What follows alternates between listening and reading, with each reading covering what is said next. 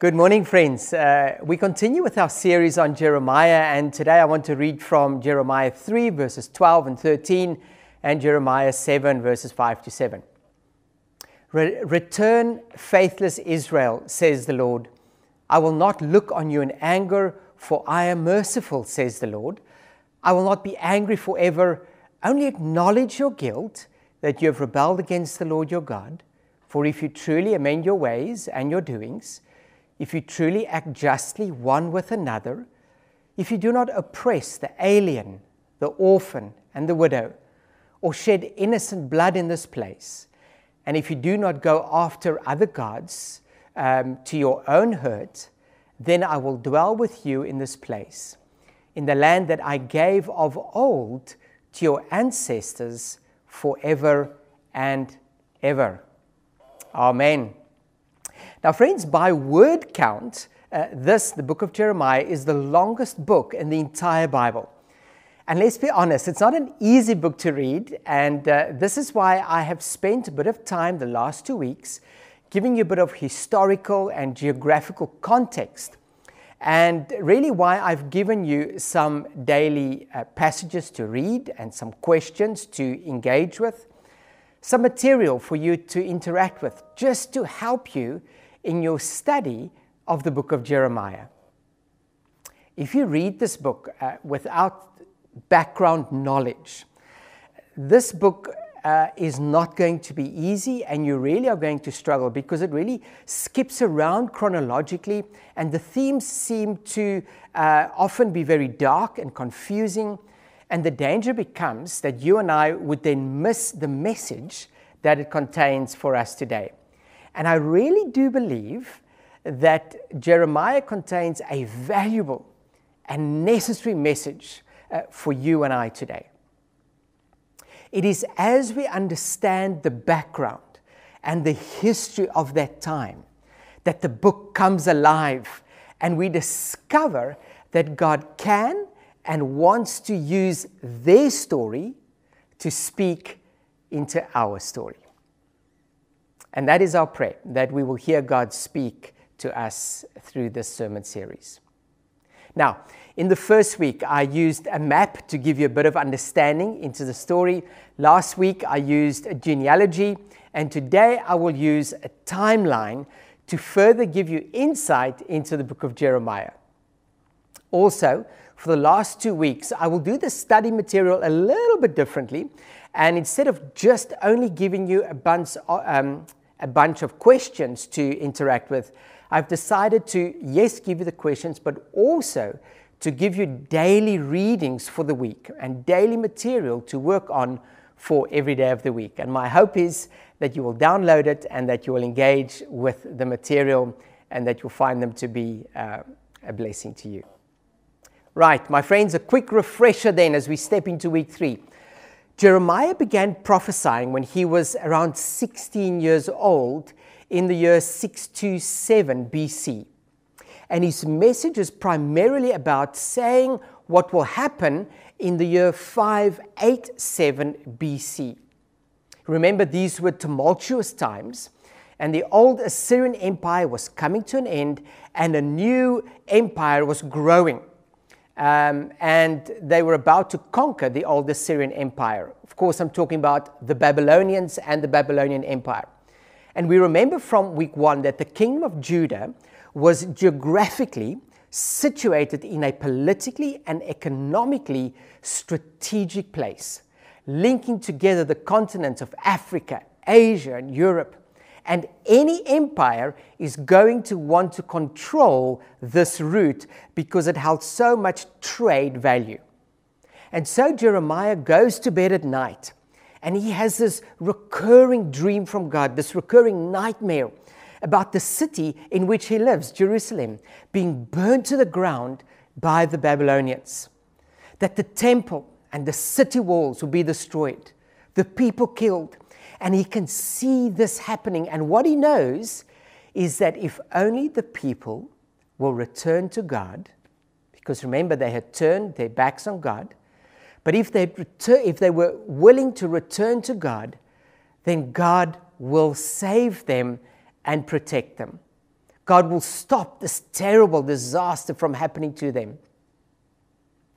This was his message for 40 years.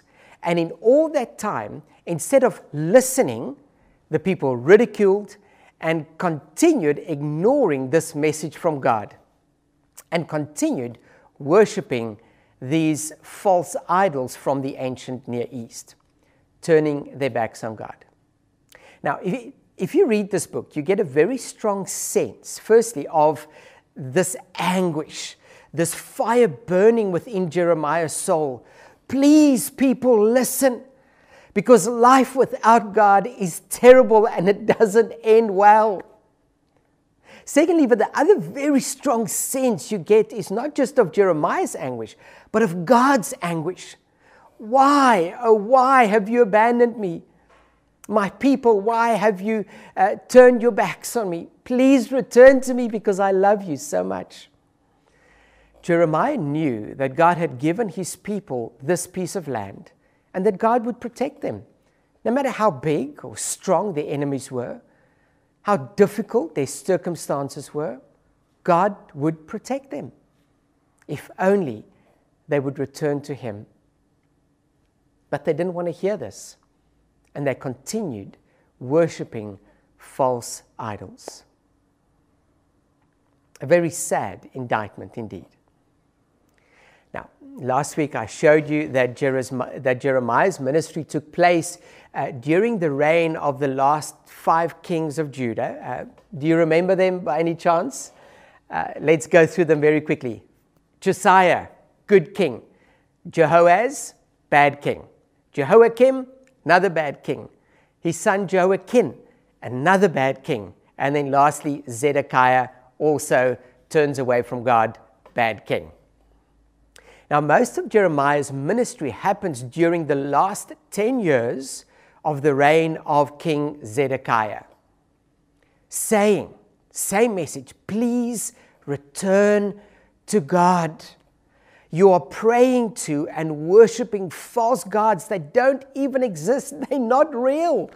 And when the Babylonians come, they cannot save you. But the people didn't want to listen and continued their worship of primarily these two ancient Near Eastern gods that I've spoken of before. At the time, a reminder, and here's some pictures, some photos again to remind you Baal and Asherah, giving their hearts and lives, and even the lives of their children to these false gods, turning their backs on their God. I'm going to put up a timeline now, a timeline for you now um, and, this, and on this timeline, uh, you will see uh, what you'll see now is the last years of the kingdom of Judah. So, as I'm speaking, have a look at this timeline that will be on your screen right now. So, there you will see um, that in the year 605, the Babylonians controlled Judah and they demanded that the Israelites pledge allegiance to them and pay an annual tax.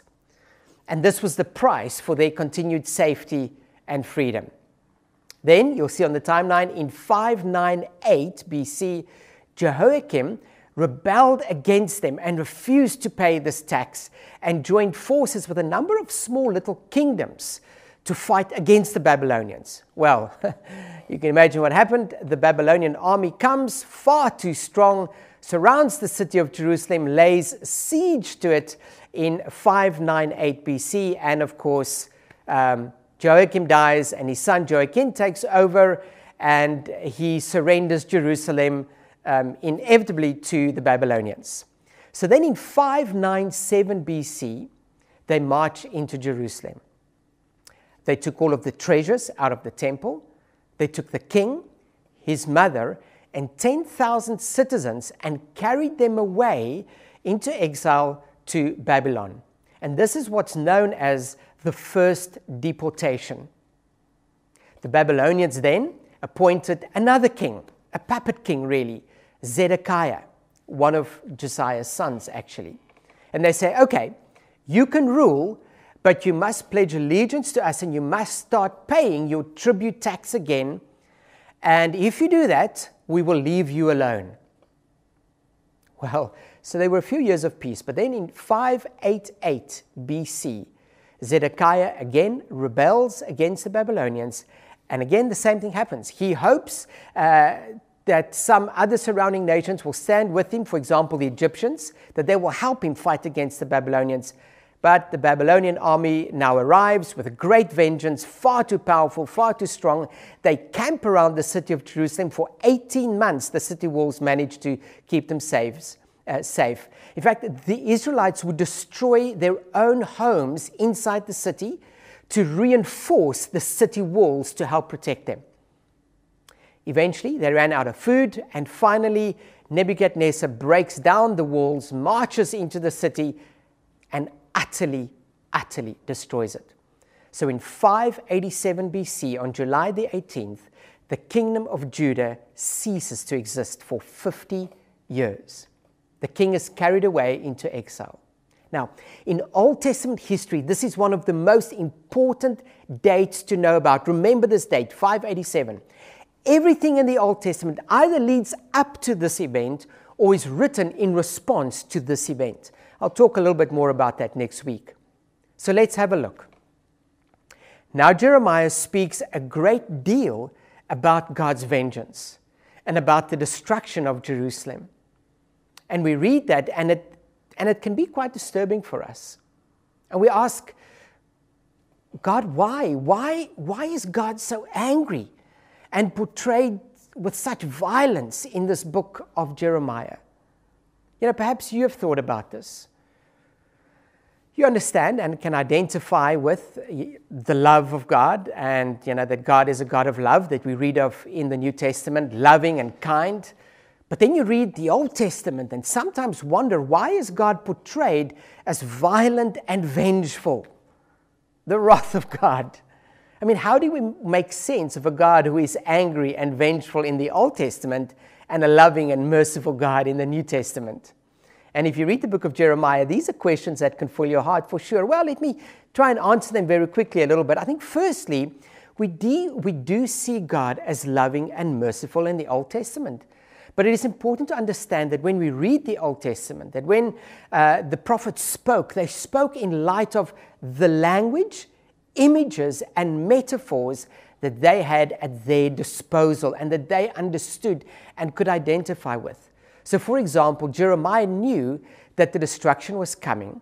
He knew people turned away from God, and he knew that God was their only salvation. And he now draws on images that he is familiar with. He uses the context, the practices, the imagery, and the language of the day. We all speak about God using our own language and our own metaphors. I mean, in fact, all language about God is metaphorical, isn't it? And so Jeremiah draws from metaphors that he has. For example, God is like a jilted husband whose wife has had multiple affairs and now she is selling herself as a prostitute. And God's heart is broken and he's angry and he's upset. Or he talks about God as a father whose children have rebelled against him and turned from him again and again and again. And God's had enough. God's disappointed and angry. But also, we must remember that in Jeremiah's day, the gods were portrayed as, as, as vicious, as warriors, as powerful, as fighters, strong, seeking justice. Justice was, was important in those days. And if you stepped over the line, there was punishment. That was the way that they understood God in that day. So when he speaks about the Babylonians coming, in his mind, it is clear God has had enough, and now judgment is coming to Israel. And we must have, insight into that mindset and that way of understanding God. Now, most of us don't like a God of justice. You know, we, we want to hear only of mercy we want a God who is going to forgive and forget. We don't want God to demand the punishment that we deserve. Well, until, until somebody else has done something wrong to us. You know, when, when someone else has done something wrong, then we want God to be just. and give them what they deserve. But when it comes to what we do wrong, well, we want God's mercy. That's the way, that's the way we work. The truth, my friends, is this is that both sides of the nature and character of God are important and important for understanding who God is. It is ever appro- I mean, is it ever appropriate for God to get angry? Is it ever appropriate for you to get angry? I would suggest that there are times and places that if you don't get angry, there's something wrong with you. You know, if, for example, uh, your children are hurt by someone else, you should be angry. And you should try to make that situation right. I mean, if your spouse did what Israel had done to God,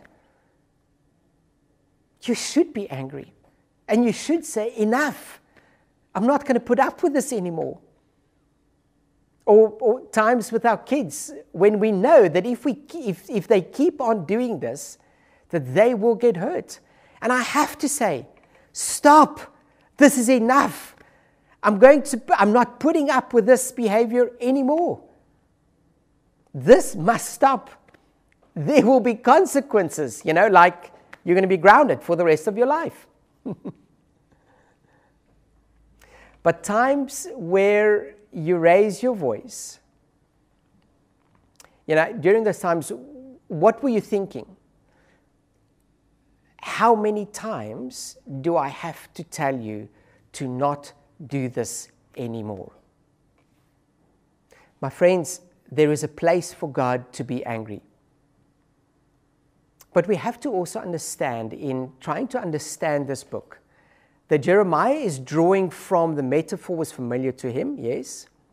Um, but we must understand that here is the beauty about us as New Testament believers believing in Jesus Christ.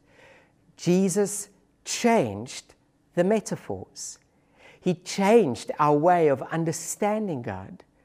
See, because Jesus doesn't take away the idea that there is and should be judgment.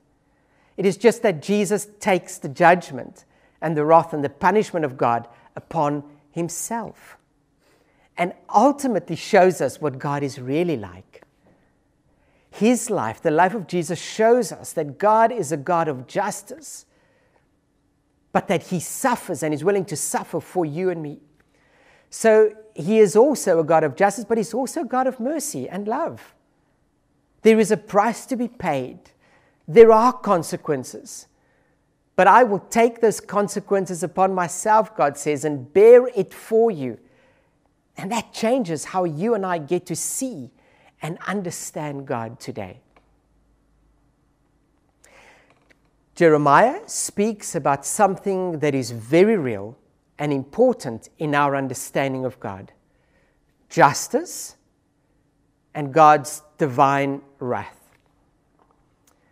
But all of that is ultimately, and here's really the thing we must understand, is ultimately a way of talking about God's mercy. And that is what is so very important to understand when we read the book of Jeremiah and consider his message. What we find in the book of Jeremiah, and we should not miss, is that when Jeremiah talks about the wrath of God coming, ask yourself this question why is he talking about this for 40 years before it happens? well, because he wants the people to, rem- to repent, because ultimately God is a God of mercy, to give them opportunity after opportunity, year after year to repent. He's saying God wants to forgive you. He wants you to come back to Him. Please, year after year, opportunity after opportunity given, please turn back to God. Every word of judgment in the book of Jeremiah is actually an invitation to return to God, an invitation to mercy. This is highlighted in the passages that I read for us this morning, right at the beginning of the sermon. God says, Yes, through Jeremiah, yes, I'm warning you that this is coming. Judgment is coming. But if you turn back to God, He will save you. In Jeremiah 25, uh, it says, Turn now, every one of you, from your evil ways and wicked doings, and you will remain upon the land. Again in Jeremiah 2 3 and 4. Return, O people, to me, and I will save you. And we see, yes, judgment in Jeremiah, but we really see God's heart and his love for his people over and over again. In Jeremiah 6, verse 16, it says, So says the Lord, stand at the crossroads and look and ask for the ancient paths where the good way lies and walk in it, and there find rest for your souls. Here is what God was saying through Jeremiah that there are only really just two ways in which to live life God's path, and it is sometimes harder and more difficult, but yet it is the blessed path. For God walks with you, and you find life and peace for your soul. There is another path, another way, and it's easier, and so many people take this path and yet it leads to death and brokenness and hurt.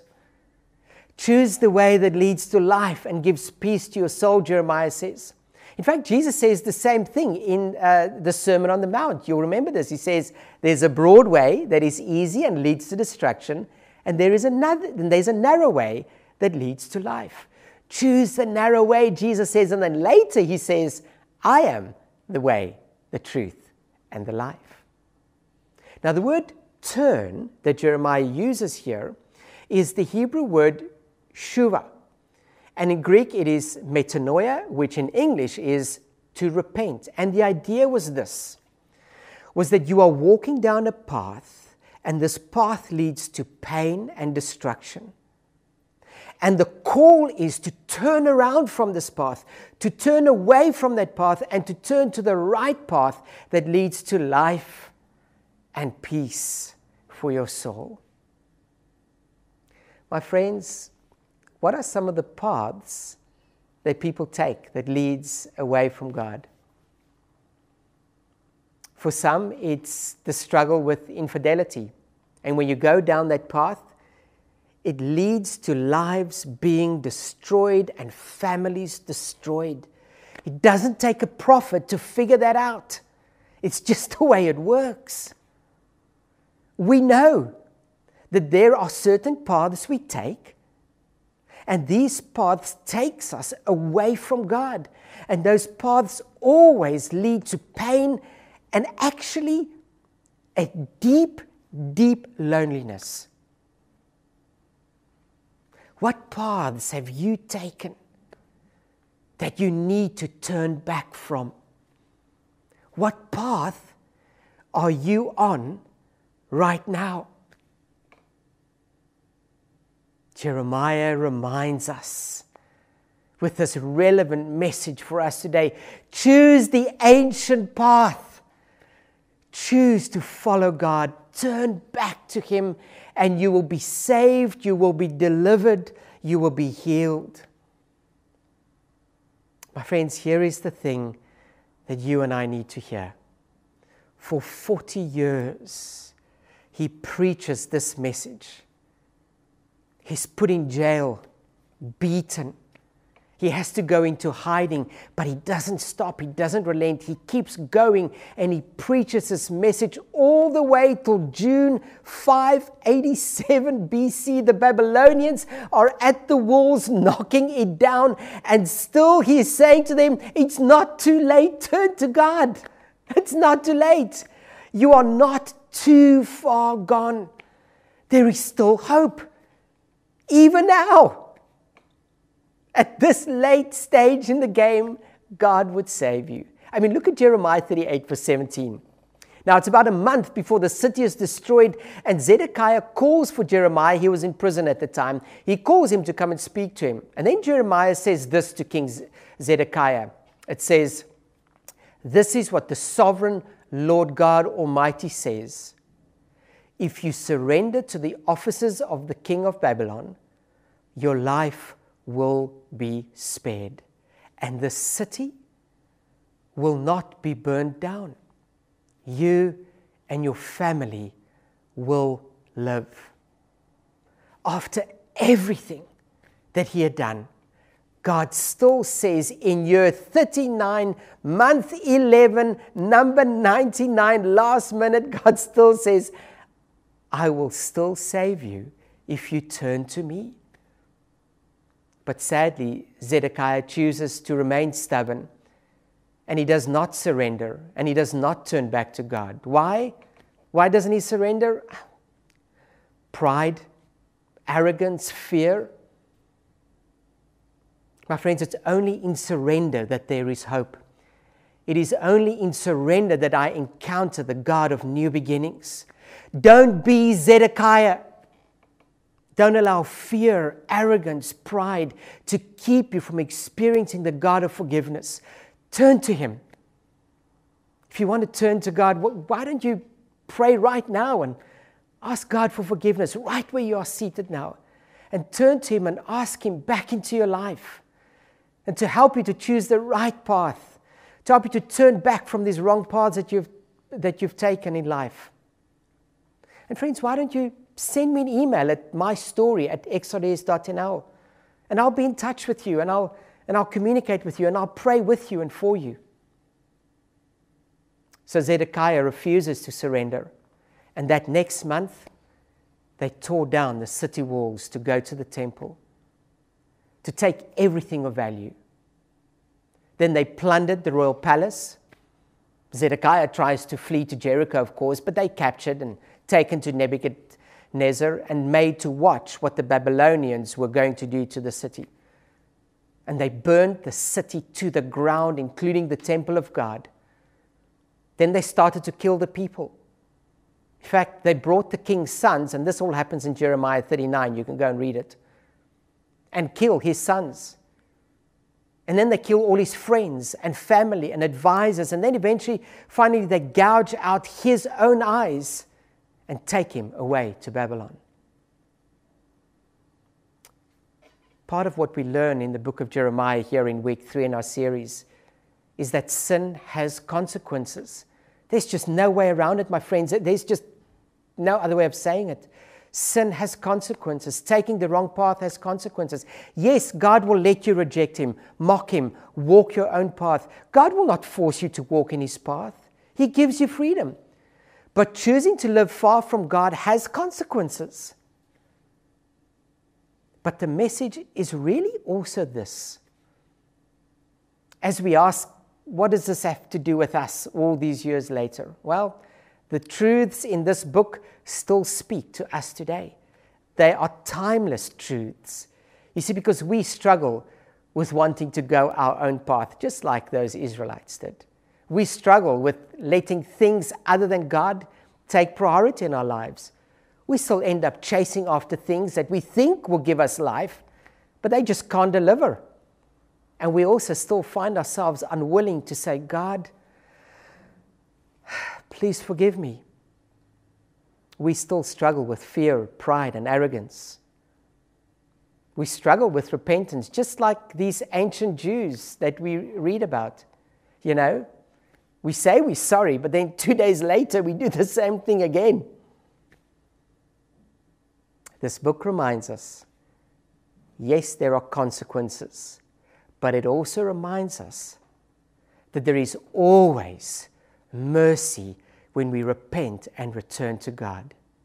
Even at the last minute, when Zedekiah had been unfaithful over and over and over again, God was still waiting to take him back if he would only turn to God. See, my friends, sometimes we think, I'm too far gone.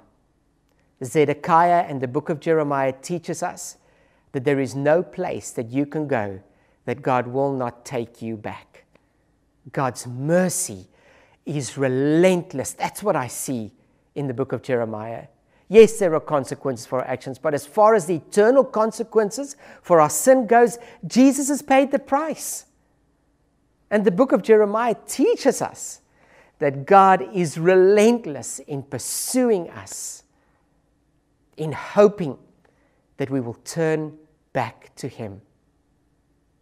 God is relentless in his redeeming and transforming of us. Yes, God is grieved by our sin, but the dominant message of Scripture is grace. And I pray that you will hear that today and see that in the message of Jeremiah. Turn back to me, and I will save you, God says. Amen.